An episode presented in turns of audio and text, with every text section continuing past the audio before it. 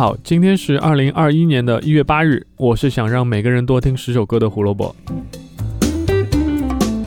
胡说音乐历史节目每天都会有更新，想知道每天的音乐小故事，你可以在荔枝、网易云、B 站还有小宇宙上找到我们的节目，记得关注一下我们的账号。你也可以通过搜索“胡说音乐历史”或者是“火救湖电台”来找到我们，不要错过啦！我相信很多人都知道猫王这个名字啊，也听过他的歌，但是。对他继续有兴趣往更深方面去了解的，一定是少数。毕竟我们主要是听歌嘛，对不对？那像收集知识这种事情，就交给我们来做就好了。所以我今天就来帮大家补充一点点的猫王的小故事，以帮助大家更好的认识这位在当年的万人迷。一九三五年一月八日，Elvis Presley 出生在美国密西西比州里县图珀洛市。其实我们可以把这条出生信息说得更详细一下，准确的说，应该是美国密西西比州里县图珀洛市 Elvis Presley 大道三百零六号，西经八十八度四十分四十七秒，北纬三十四度十五分三十五秒。这是我们第一次连经度纬度都要报上来的这个程度，可想而知，对于猫王的信息，粉丝们已经深挖到了什么样的一个地步。关于猫王的介绍、故事等等，其实全网都铺天盖地啊。所以今天我们只讲一点点，就解释一下猫王为什么要叫猫王。Elvis Presley 的中文昵称叫做猫王，我这个大家都知道。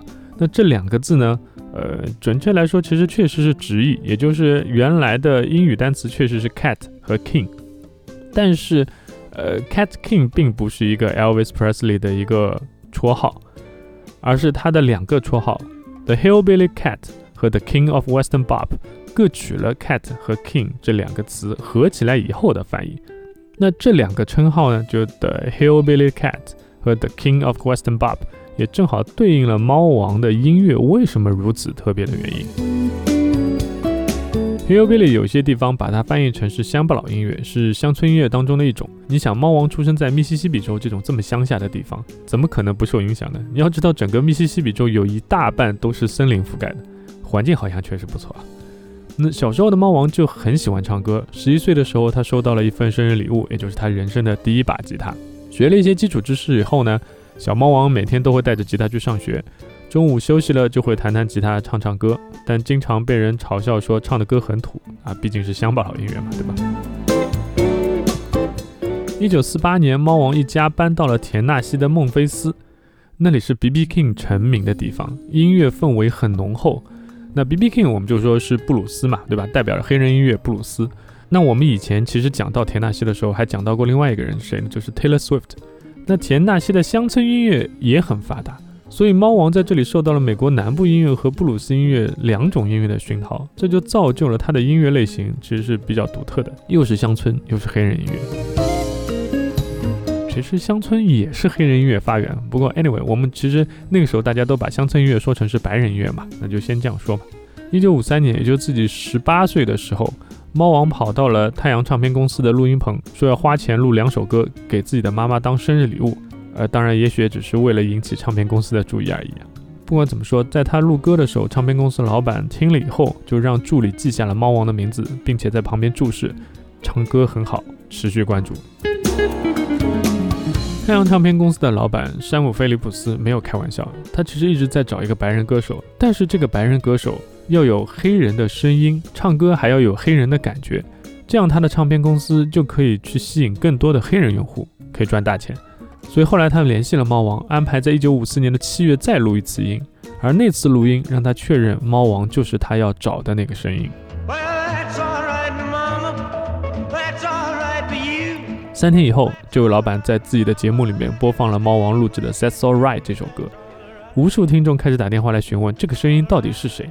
Sam Phillips 知道自己要赚大钱了。今天要推荐的歌曲呢，就是刚才提到的这首《That's All Right》，它让全世界领略到了猫王的一部分的魅力，而另外一部分呢，你得上电视看才能知道。据说猫王当时唱歌总是抖腿嘛，所以美国部分舆论认为说这样会带坏小孩子，所以电视台的镜头只停留在猫王的上半身。啊，以免引起争议。猫王对于当时白人、黑人两种音乐的融合，让他拥有了穿越种族界限的影响力，也成为了摇滚乐的先驱，也为他赢得了“猫王”这个称号。一九五三年一月八日，猫王在密西西比州的图珀洛市出生。感谢收听今天的节目。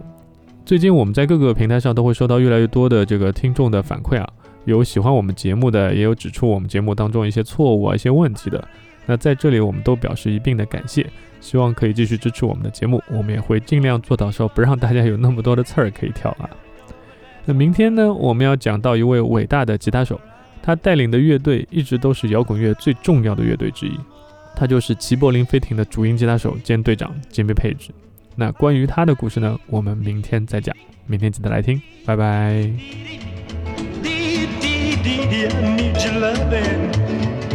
That's all right.